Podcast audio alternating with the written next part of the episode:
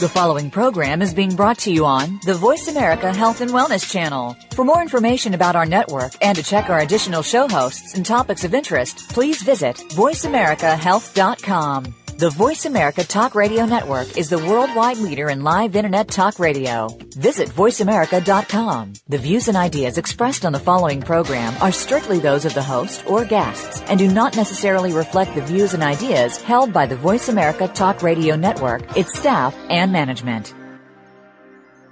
Good afternoon and welcome to One Hour at a Time. Recovery begins with education and host Mary Woods is here to educate individuals and families and provide support through the recovery process. Now here's your host, Mary Woods.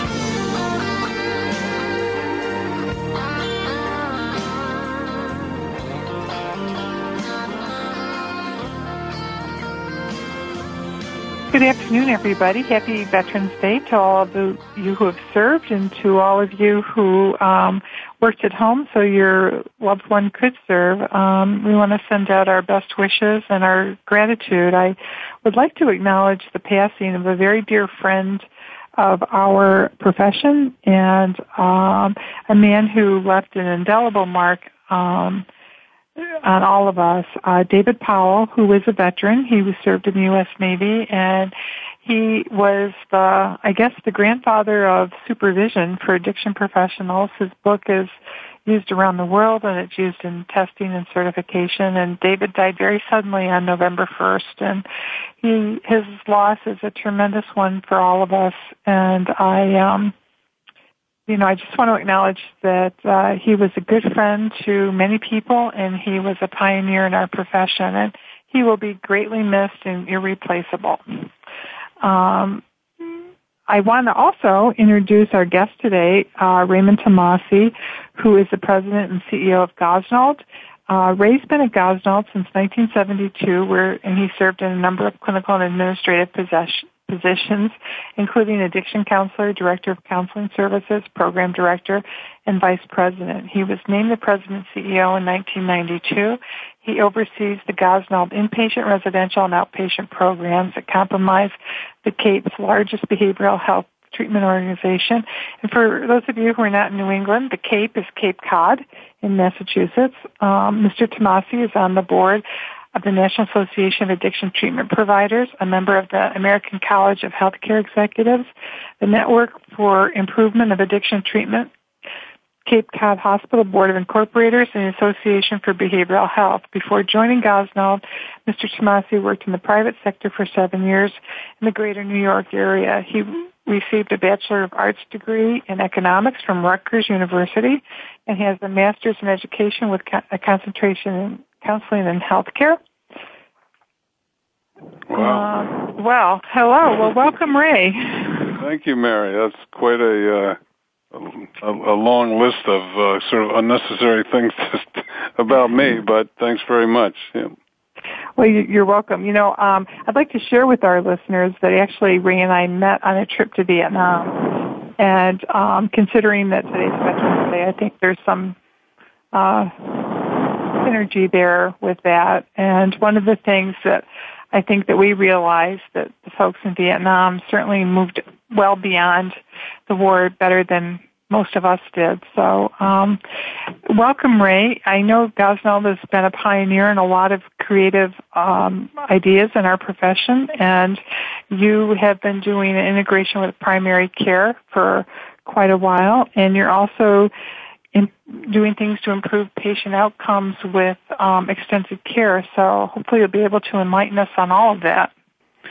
Well, yeah, Mary, actually, I appreciate the opportunity to chat with you about this. I think it's an important, you know, important issue uh, for all of us in the field, and I think uh, to some degree the field has taken a legitimate hit over the years for sort of being locked into what we refer to as episodic types of care. A person comes to a program and leaves the program and hopefully they make it to the next base and sometimes they do and sometimes they don't. But it is, it has been a concern of ours for some time that that uh, we find better ways to stay connected to our patients. I mean, we, about three or four years ago, we started to change the language we use in talking about addiction Uh, and I learned it primarily from some education and training that I started to do with medical staffs and hospitals when we began to do some of the integration work. And we use, we've historically used a language that healthcare generally doesn't really relate to and understand.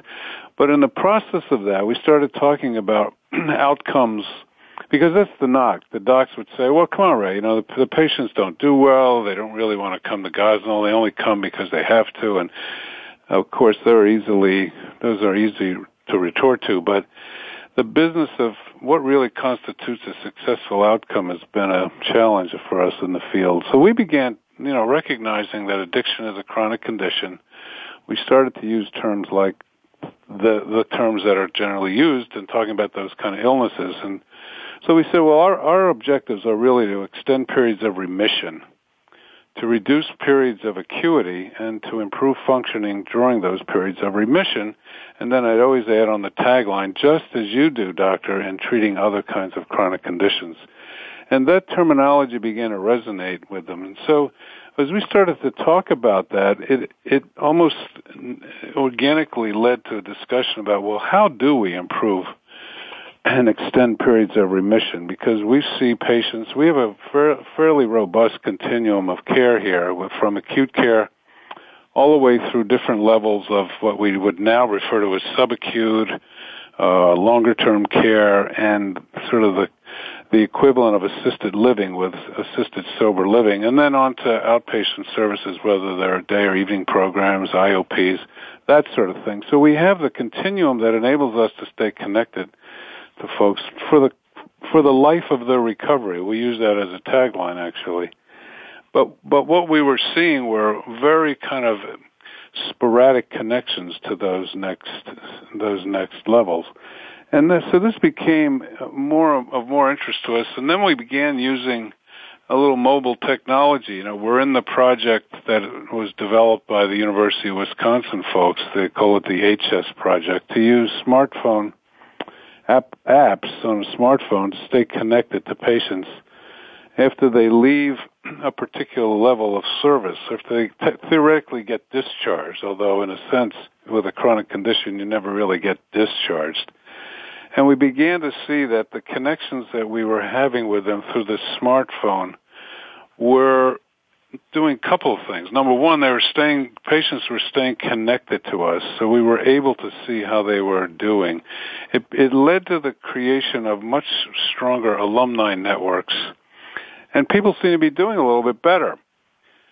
So we, we pushed it a little bit further, particularly targeting a demographic group.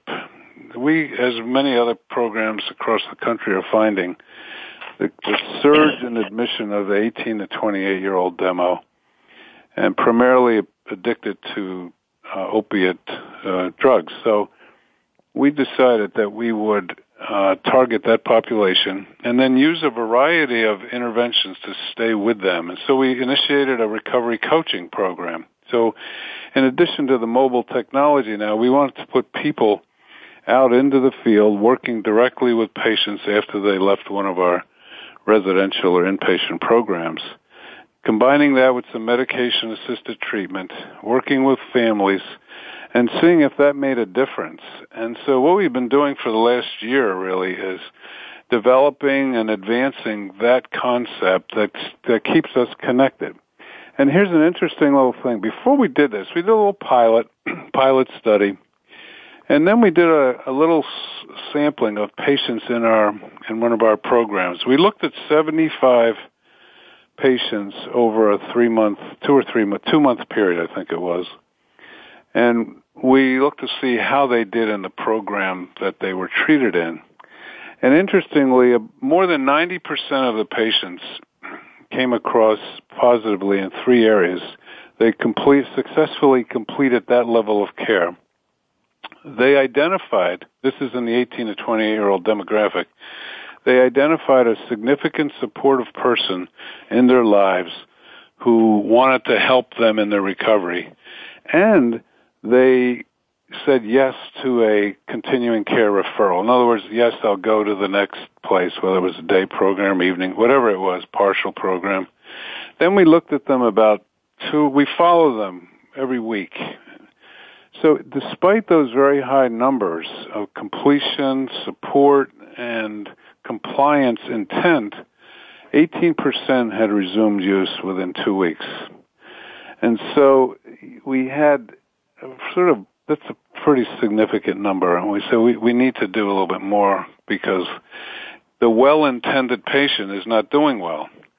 And so we initiated this service that put recovery coaches in the field, signed all the patients up for the smartphone app on their smartphone, and enrolled many of them in the medication assisted program, primarily Vivitrol. We are we are a, a very uh, high provider of Vivitrol service. We have I don't know maybe two or three hundred, maybe more, of patients on Vivitrol.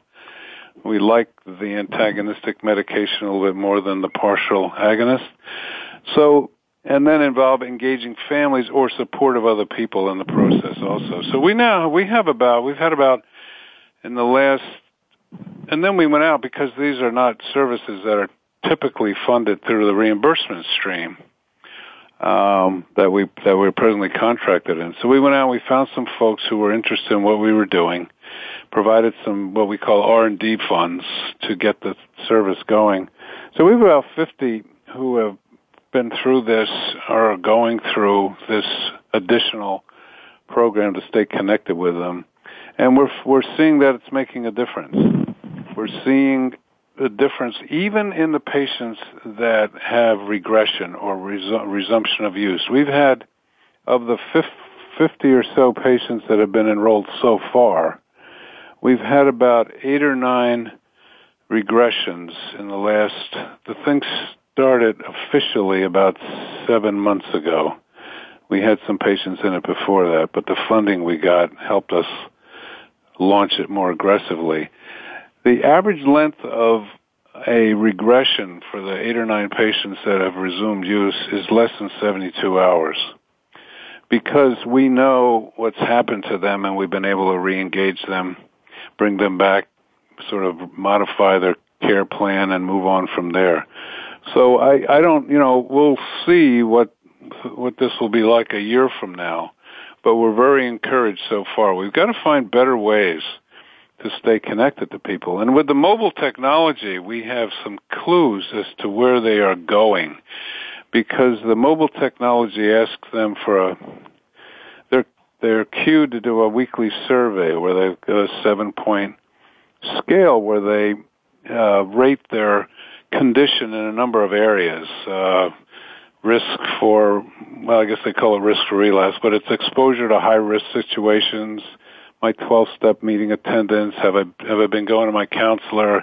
Am I sleeping okay? What are my relationships like? And so we have this um, arrangement through University of Wisconsin. The data all gets fed back to them, and then we've set thresholds. It says if a patient if the patient rates um, self a three or less in any area, then we want to know. And so we get an email. Our coordinator who does this gets an email from the University of Wisconsin that says, you know, Mary Woods is, has uh, done her survey and her 12-step attendance is at a three, and her concern about high-risk situations is at a eight. See, that would be a high number actually.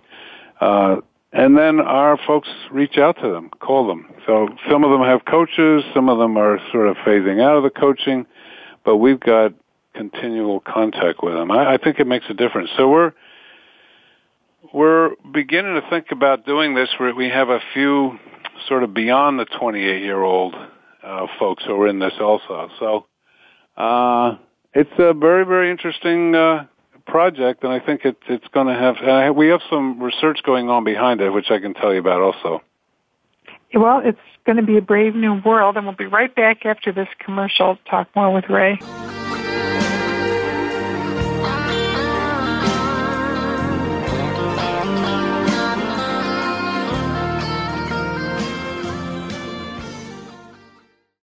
You're listening to Voice America Health and Wellness. Westbridge Community Services.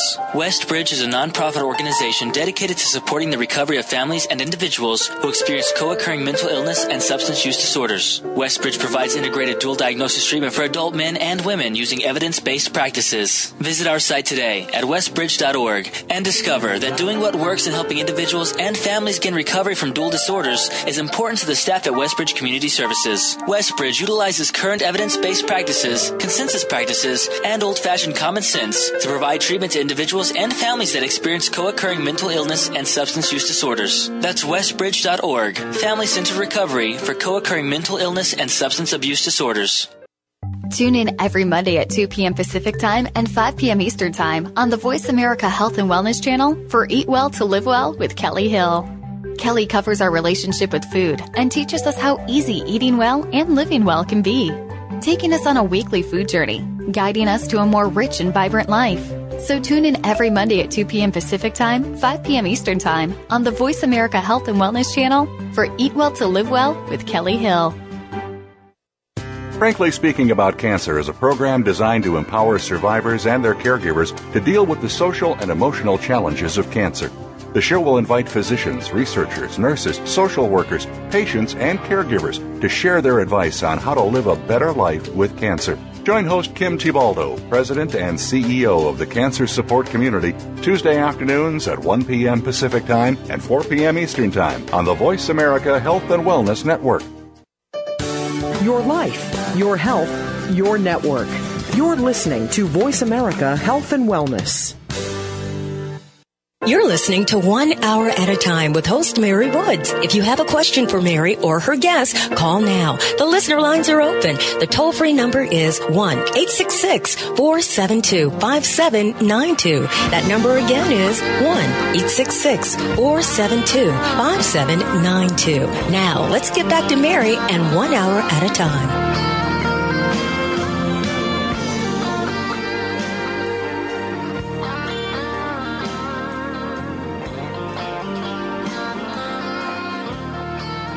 Welcome back to One Hour at a Time. This is Mary Woods. I'm your host today, and our guest is Mr. Raymond Tamasi, who is the president and CEO at Gosnold, which is on Cape Cod, beautiful Cape Cod, Massachusetts. And we're talking about extended care engagement and how to improve patient outcomes. Um, Ray, before we go back into the technology, could you just explain explain to your audience um, what Vivitrol is and why you use it again? Sure, sure. Well, Vivitrol is a is a brand name for a drug called Nal, naltrexone, which is a, a drug that that blocks the opioid receptors in the brain, and essentially, it's used to to dull or craving craving for opiate drugs. And so, what I mean, the the greatest risk that people have, particularly in the early days of recovery, is that the craving is so intense and they uh, with opiate drugs that it's very very difficult to stay to stay clean and sober. And so anything that you can do to blunt that craving um, is helpful. And, and it's, you know, it's like any other medication in the sense that it works well, very well for some people. It works okay for others. And for some, it doesn't seem to have as significant an effect. I, I was talking to a patient the other day uh, about his continuing care plan. And I, I said, "Are you on Vivitrol? Are you on the medication?" And it's not an opiate medication. There's no uh, withdrawal or no real significant side effects from it. He said, "Yeah, I'm on the medication." I said, "Is it helping?" He said, "Yeah, it is helping." He said, "You know, I I have thoughts about using." But the thing that's different this time is that I don't have the impulse to act on those thoughts immediately. I, I think it's very hard for folks to understand the incredible compulsion to continue to use, and so it drives it drives patients to do things that are unheard of. You know, like cleaning out their family checkbook or stealing their grandmother's heirloom jewels.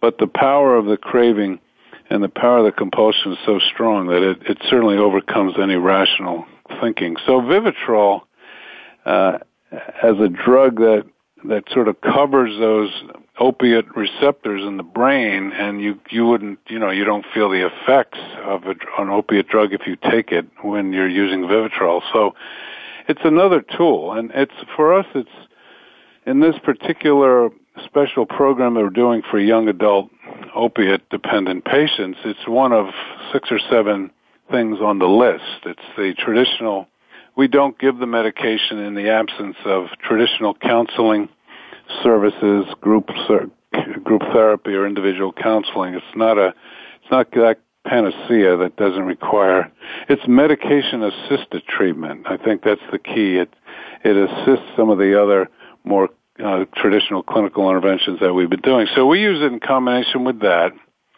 and the uh, smartphone technology, the personalized recovery coaching, the family coaching.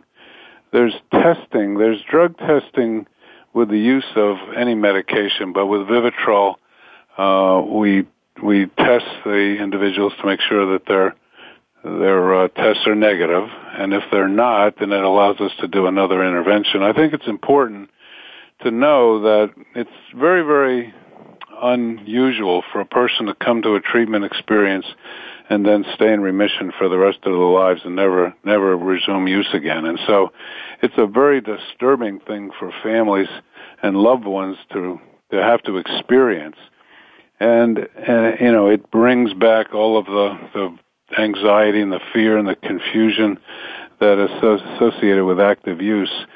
But this is these are tools that we're using to try to make that period of remission much more effective. And what we found, because we met with our coaches, we met with our recovery coaches, and we said, okay, you guys have been doing this. We have four, I think maybe now five actually. Uh, what do, what what are we doing that's good? What are we doing? What could we, what more could we be doing? And the unanimous sense was we said, well, you know, we're helping these folks get the treatment. We're helping them get to the medication appointment. We're getting them appointments with primary care docs so they can get, you know, the other medical or physical issues addressed. We're helping them either think about going back to school or getting jobs. We're getting them the 12 step meetings, but they don't have any idea of how to have a, a leisure time. So we're just doing all of these therapeutic or quasi therapeutic things, but we've got to be able to do something more because life is more than just going to counseling and going to 12 step meetings. And so we've added another element to this service, which actually has us creating opportunities for them to find clean and so- sober alternatives in leisure time. So recreationally, culturally, we just took um, we we took ten patients the other night to uh, we worked out a deal with a local symphony orchestra. They gave us 10 free tickets. And we asked anyone in the program if they wanted to go. And of course, well, okay, I'll go. Well, not, they'd never been to anything like this. Never, none of them ever been to a classical music concert for sure. But so we took them to pre-concert dinner. And then we took them to the concert. I know the maestro, so I worked out an arrangement for them to go backstage, meet him. He talked to them and it was just and, and, and the comment at the end of the night, one of the young women said, I can't believe this. I'm a drug addict and I'm with all of these like normal people. And so there's so much that we can do over the course of one's experience in recovery to make it real. And, you know, the challenge is how do you pay for some of these things? I mean, you know, they're, they're just not in the sort of reimbursement stream. So you do a service, you get paid for it. But it's so reassuring and very um, invigorating to see individuals who live a life that's like bathed in guilt and shame uh, about their illness and the, the tr- incredible pain of going through this constant every day trying to find a way to get drugs.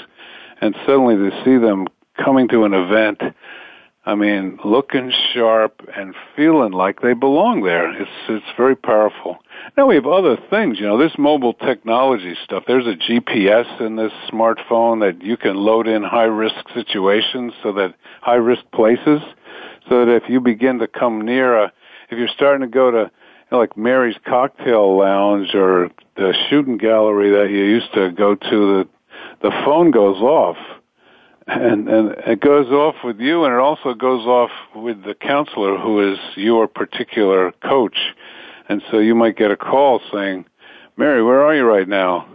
And if you say the library, we know that things are not going well today for you. So a lot of interesting tools, and I think there are even more things coming down the pike that will uh, that will be helpful. And God knows we need them because we've got a a serious epidemic in this country.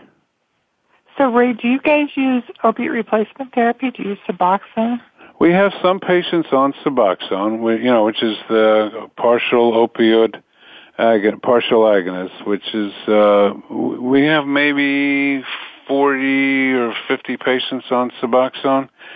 So we're not we're not exclusive uh, in Vivitrol, but uh, we prefer it. We we we're finding that there are patients coming into our acute detox who are now wanting to be detoxed from Suboxone. They can't get off the medication. So I think there's a place for all of them.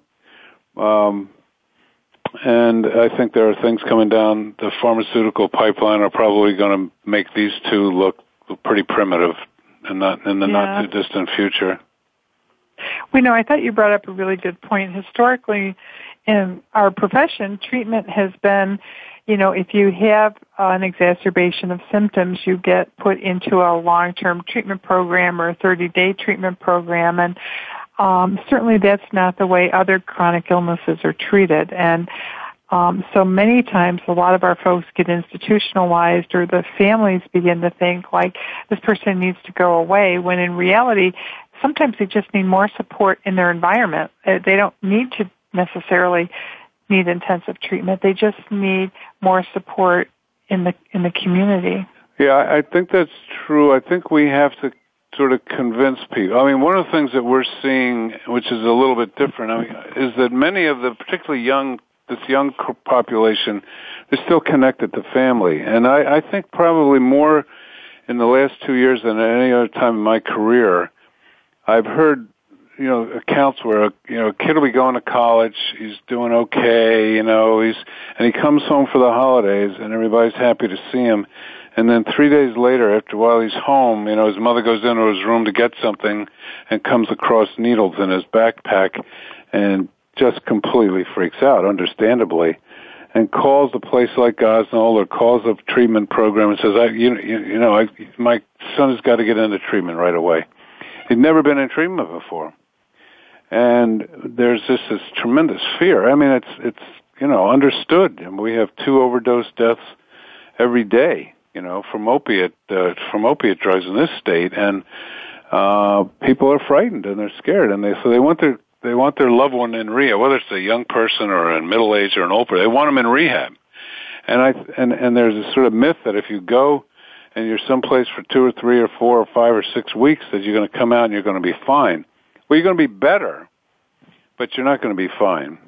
And so I think it's a matter of trying to match the treatment to the severity of the presenting need and the level of support that someone has on the outside because it's it really is an entire kind of re it really is rehabilitation i mean in every area of a life and so one of the things that we've done in this young adult uh, program is that we've retained we're using a um, a product called recovery track which is a web-based product. All our coaches have laptops, and every two weeks they sit with their particular cohort of, of patients and take them through a number of questions that we've worked out with this research institute, and they enter them into the computer. And so every and then we're going to be able to see. We should be getting our first data sets in the next couple of weeks. We'll be able to see really how are these folks doing, not just whether they're clean or sober, but also, you know, how are they doing in other areas of life? We have about 30 domains that we're measuring, and it's everything from, you know, have they been back to a hospital? Have they have they uh, been in an emergency room? Have they had any legal entanglements? Uh, how are their relationships? Have they been to their outpatient program? Have they, have they gone back to to their physician to get a physical? Have they been to a dental appointment? So we're looking for improvements in these areas, and I hope they're statistically significant improvements because it'll make a difference. Um, I think that uh, these are all amazing things, and yeah, we're just, I think, in, in the very beginning of looking at what technology can do to help support us. And we'll be right back after this commercial with um, more information from Ray.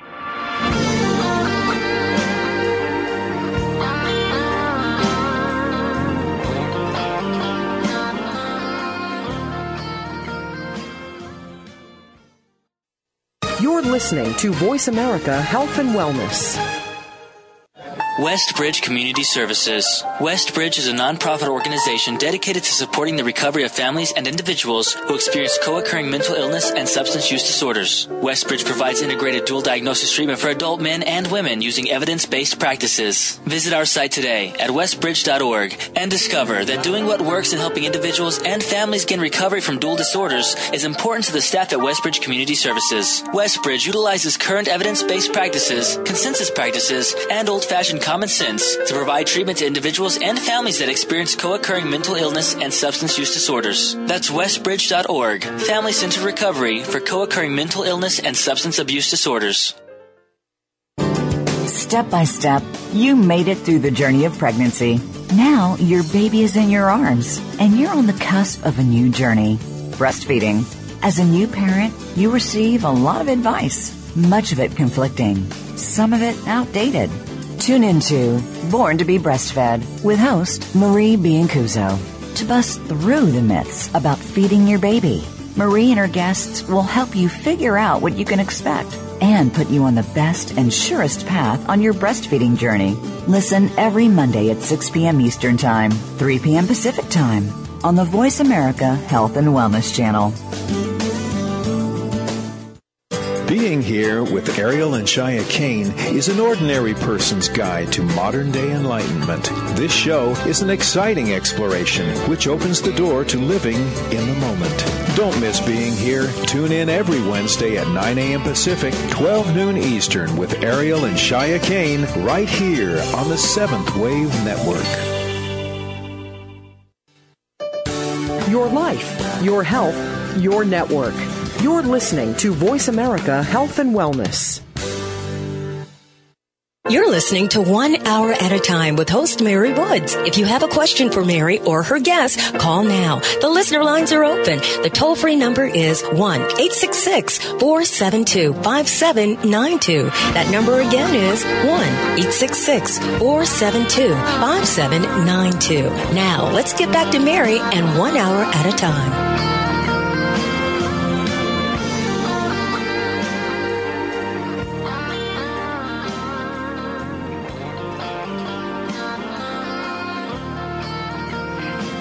Welcome back to One Hour at a Time. This is Mary Woods, and our guest today is Mr. Raymond Tamasi, who is the president and CEO of Gosnold, which is located on Cape Cod in Massachusetts. And we're talking about extended care, and uh, for the last half hour, we've been talking about um, how technology is going to enhance and already is enhancing extended care at Gosnold. And um, Ray, one of the things you did early on was integrate into primary um, health care, and maybe you could speak a little bit about that. Yeah, that's an area that we have great interest in because you know we we we hear a, a good deal about the 25 million addicted individuals in the country. Only 10% actually get the treatment, and those numbers are are you know just dramatically embarrassing actually. But but but there are another 50 or 60 million who are in a category that we might call harmful use, particularly of alcohol, which, which, despite all the things we've been talking about today regarding opiate medication and prescription pain addiction, pain med addiction, alcohol is still the most damaging and most widely used drug in the country and accounts for the, the most in cost to society with lost uh, wages, lost efficiency, and overall healthcare costs. So we've, we've been particularly interested in finding ways that we can begin to identify earlier and intervene earlier. Because if you take the business of chronic illness and just to continue to think along those lines,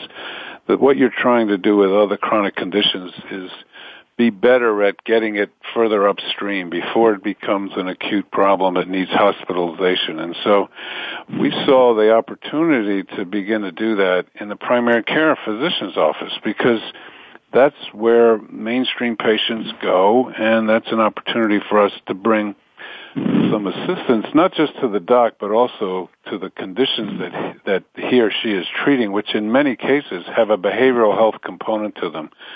So we again did our usual thing. We wrote a, an R and D or research and development grant a proposal. We, I took it to a couple of foundations, and I said, you know, we have this idea. We'd like you to help us test it and they said yes. They bought the sales pitch, and we then had a couple of physicians' practices that were interested in doing this, and so we're in three, uh, and we just signed up our fourth, our our, our fourth and our first specialty practice. We're going to be going into an OBGYN practice with 5,000 patients there, and what we're doing there is is actually integrating into the medical office team. So it takes a particular kind of, it's a clinical person that we put in the primary care office who works alongside of the physician, the NP, the administrative staff in that doctor's office to really provide brief interventions, uh, education.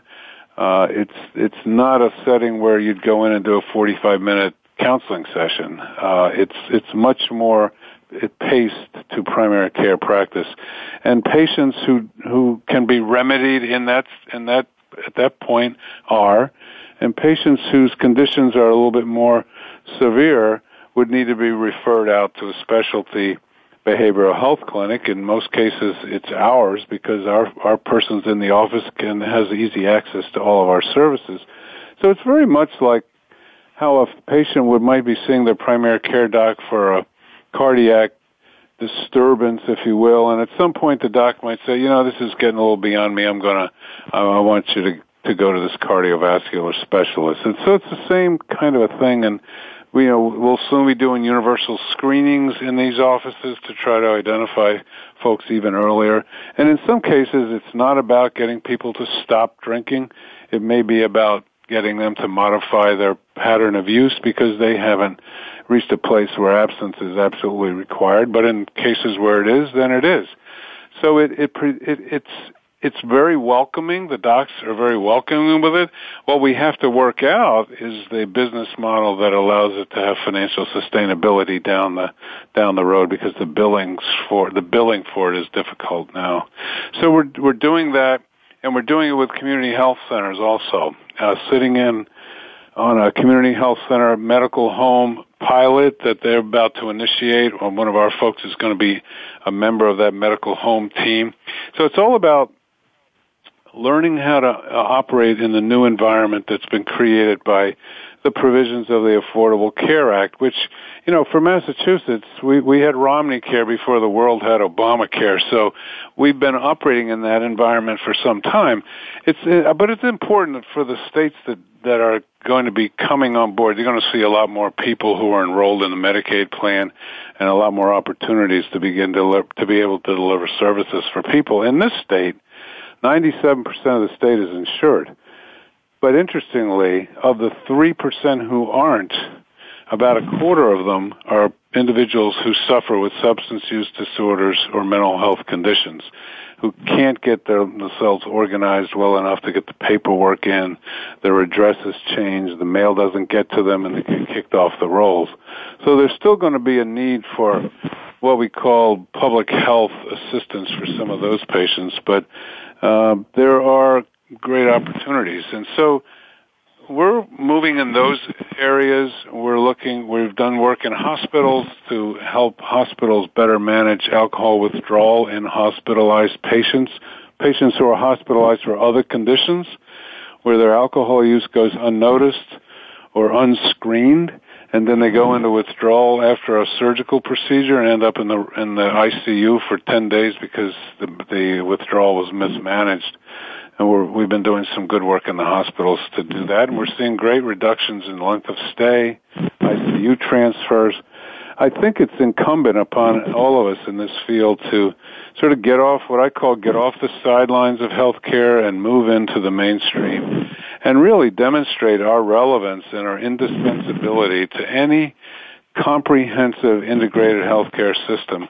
You know, Mary, behavioral health has always been viewed by the, the general healthcare system as being a kind of a sort of a necessary or unnecessary. I'm not sure. I think it changes day to day. It's never a profitable division for any hospital system. Uh, patients are challenging. The staffs are poorly trained.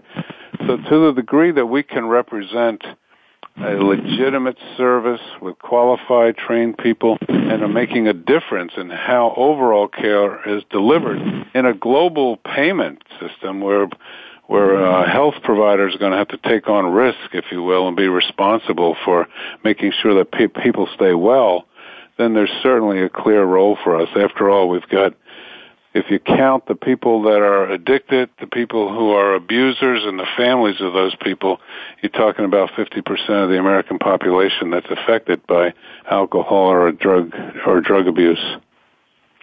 Well, you know, I think you're absolutely right because so many times I hear people in our profession, um, they're afraid of integration with either mental health or primary care. And, you know, there are, when I worked in the operating room when I got out of nursing school, we used to be able to know whether somebody drank or not depending on the num- amount of sodium pentothal it took to knock them out. And they'd often yeah. be in for, for vagotomies or for gastric ulcers or for conditions related to alcohol abuse and it never really got addressed. And mm-hmm. I think that people don't understand if you, if you consider nicotine and alcohol, oh, and God. course everything yeah. else, the vast majority of chronic illness is related to lifestyle into either tobacco or alcohol. And, and I don't know why it's so hard for people to connect those dots and see that we do have a place and we can help drive down the cost of health, health care. Absolutely. I mean, uh, when we we've been in the hospital now for a couple of years, 35% of the patients who we see in the hospital for the management or co-management because we work with the hospital staff of alcohol withdrawal. 35% of the patients we see are, have been admitted for a gastrointestinal disorder. They're not being right. admitted for alcohol abuse. They're be, they're being no. admitted for the consequences of long-term use. And you're absolutely right.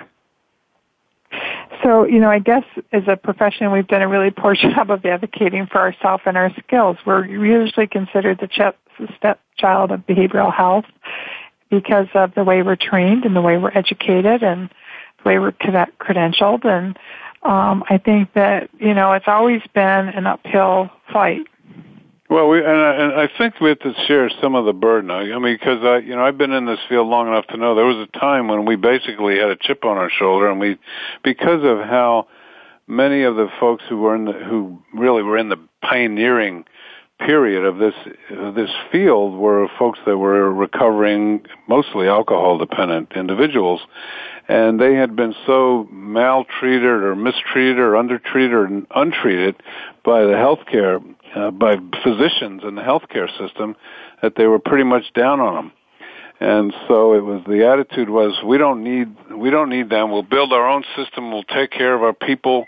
And that's sort of what we've been doing for a long time but that that that is now we're way past that, and I think it, to hold on to that, to the vestiges of that, uh, is really going to be detrimental to number one to programs who that take that position, but also to the to the folks who we're treating because we really need to be looking at this as a condition as part of a person's life in connection to the rest of their lives. You can't separate it out.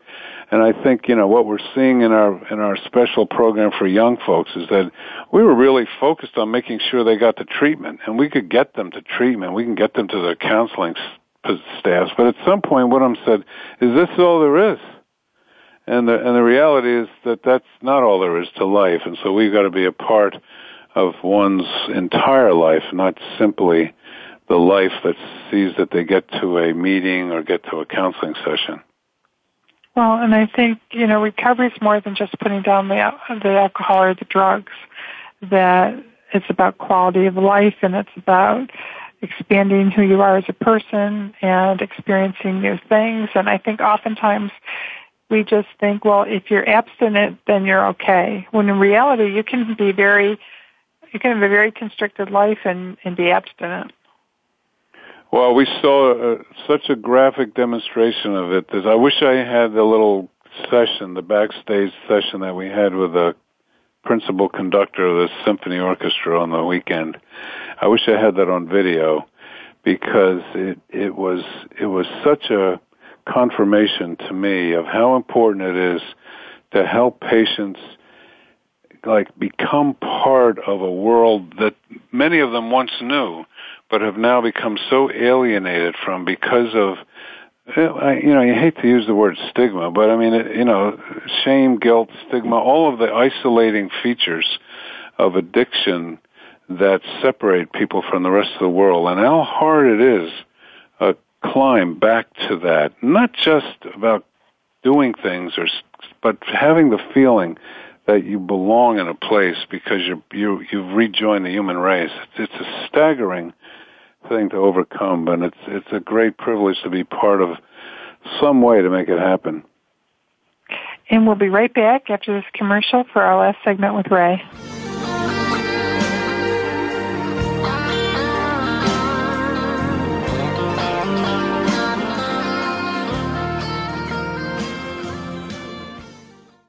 Opinions, options, answers. You're listening to Voice America Health and Wellness. Westbridge Community Services. Westbridge is a nonprofit organization dedicated to supporting the recovery of families and individuals who experience co-occurring mental illness and substance use disorders. Westbridge provides integrated dual diagnosis treatment for adult men and women using evidence-based practices. Visit our site today at westbridge.org and discover that doing what works in helping individuals and families gain recovery from dual disorders is important to the staff at Westbridge Community Services. Westbridge utilizes current evidence-based practices, consensus practices, and old-fashioned common sense to provide treatment to individuals and families that experience co-occurring mental illness and substance use disorders. That's westbridge.org, Family Centered Recovery for co-occurring mental illness and substance abuse disorders. You read about it in health news every day. Cancer rates are going up. Obesity in the U.S. is on the rise. Heart disease and diabetes are top killers every year. We can follow the advice of our doctor, but cravings persist. Weight goes up and energy is still down.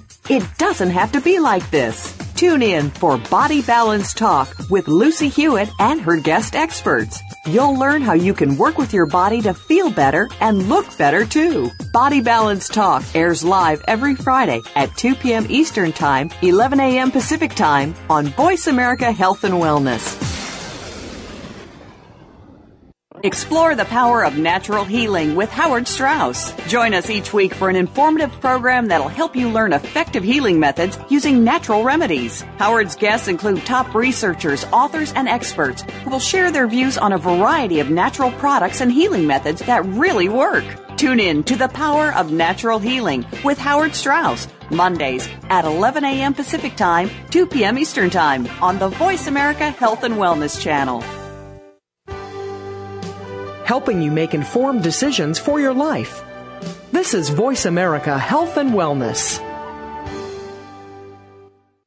You're listening to One Hour at a Time with host Mary Woods. If you have a question for Mary or her guest, call now. The listener lines are open. The toll free number is 1-866-472-5792. That number again is 1-866-472-5792. Now, let's get back to Mary and One Hour at a Time.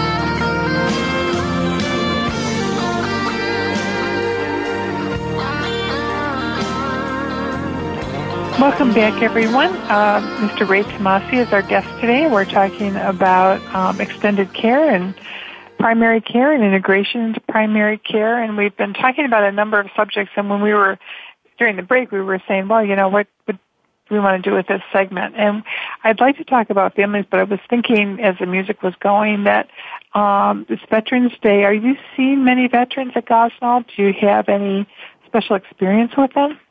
We we do see them. We don't have a we right now. We don't have a special program or a, a particular service that's targeted at veterans. You know, it's kind of integrated into all the rest of our of our services. We have a couple of clinicians who are not a couple more than that. I mean, in our outpatient programs, we have about 80 therapists. I mean, there are a number of them who are who are particularly effective in working with uh, post-traumatic uh, disorders and um, and so they're seeing some veterans, and we're seeing we're seeing folks who are coming uh, with uh, dependence on on uh, pain medication because they were treated for pain, and I and on uh, so that's a that and they still have pain. So that I don't think we really come to the end of where that particular issue is going, we can help folks get off of opiate medications, and and many times their pain actually subsides some when they come off all those medications. But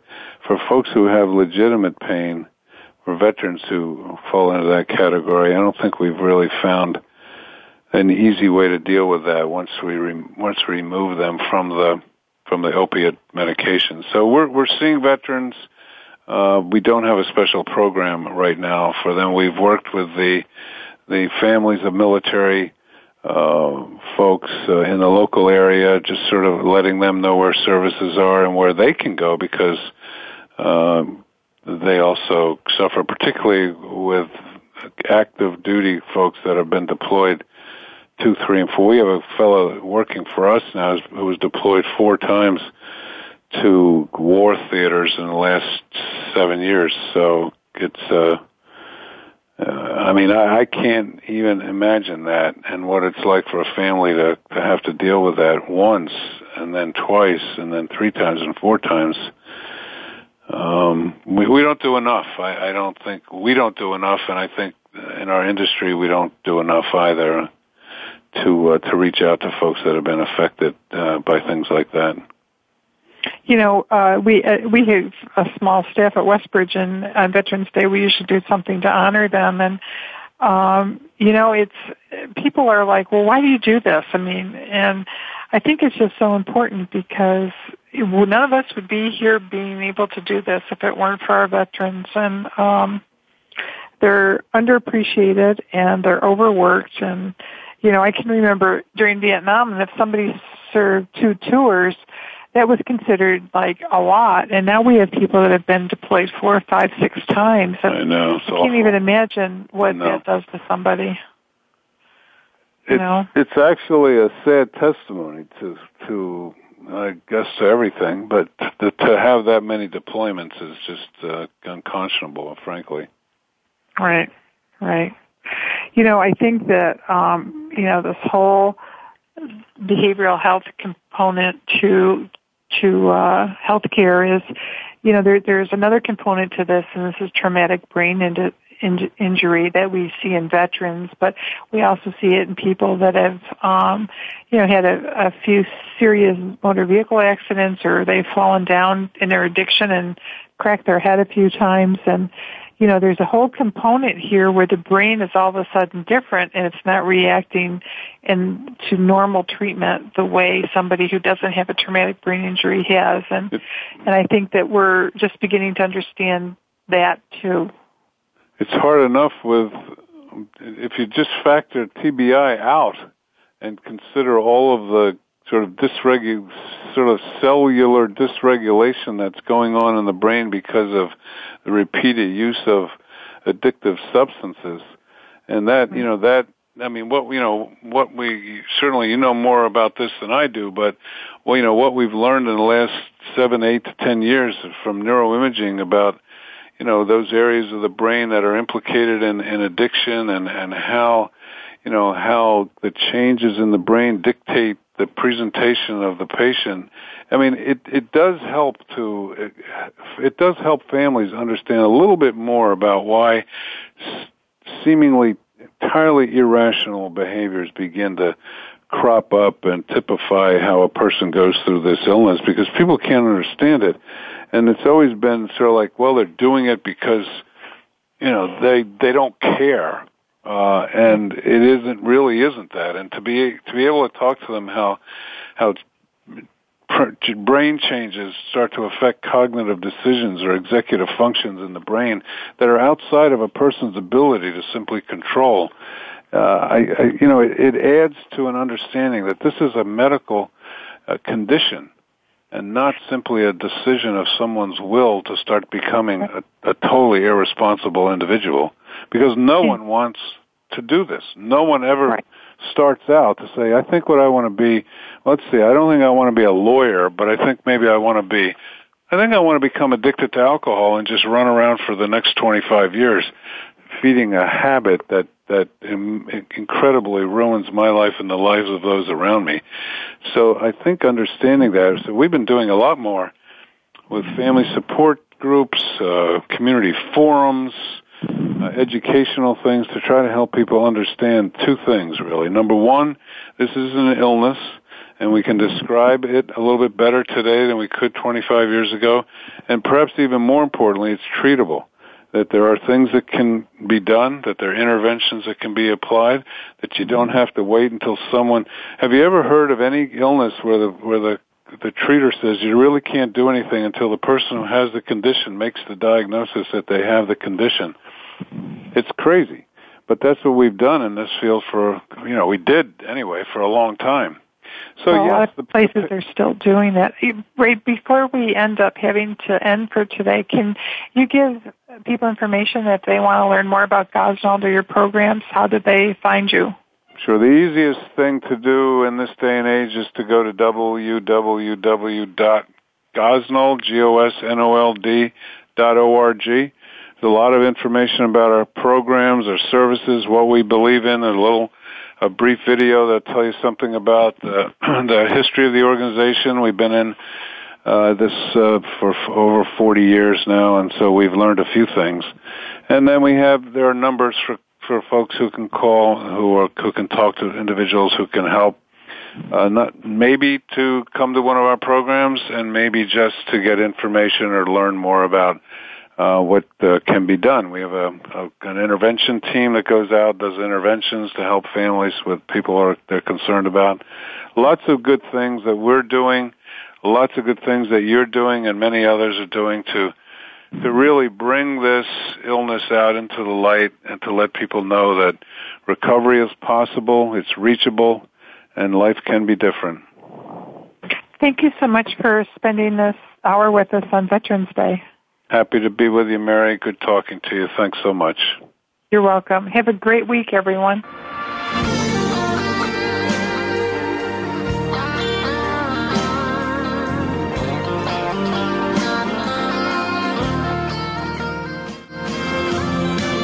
Appreciate you joining us today for one hour at a time. Successful recovery from a substance abuse problem or mental illness depends on education and support of loved ones. Thank you for being that support system. Be sure to tune in next week for another hour of education and compassion, one hour at a time. We'll see you next week.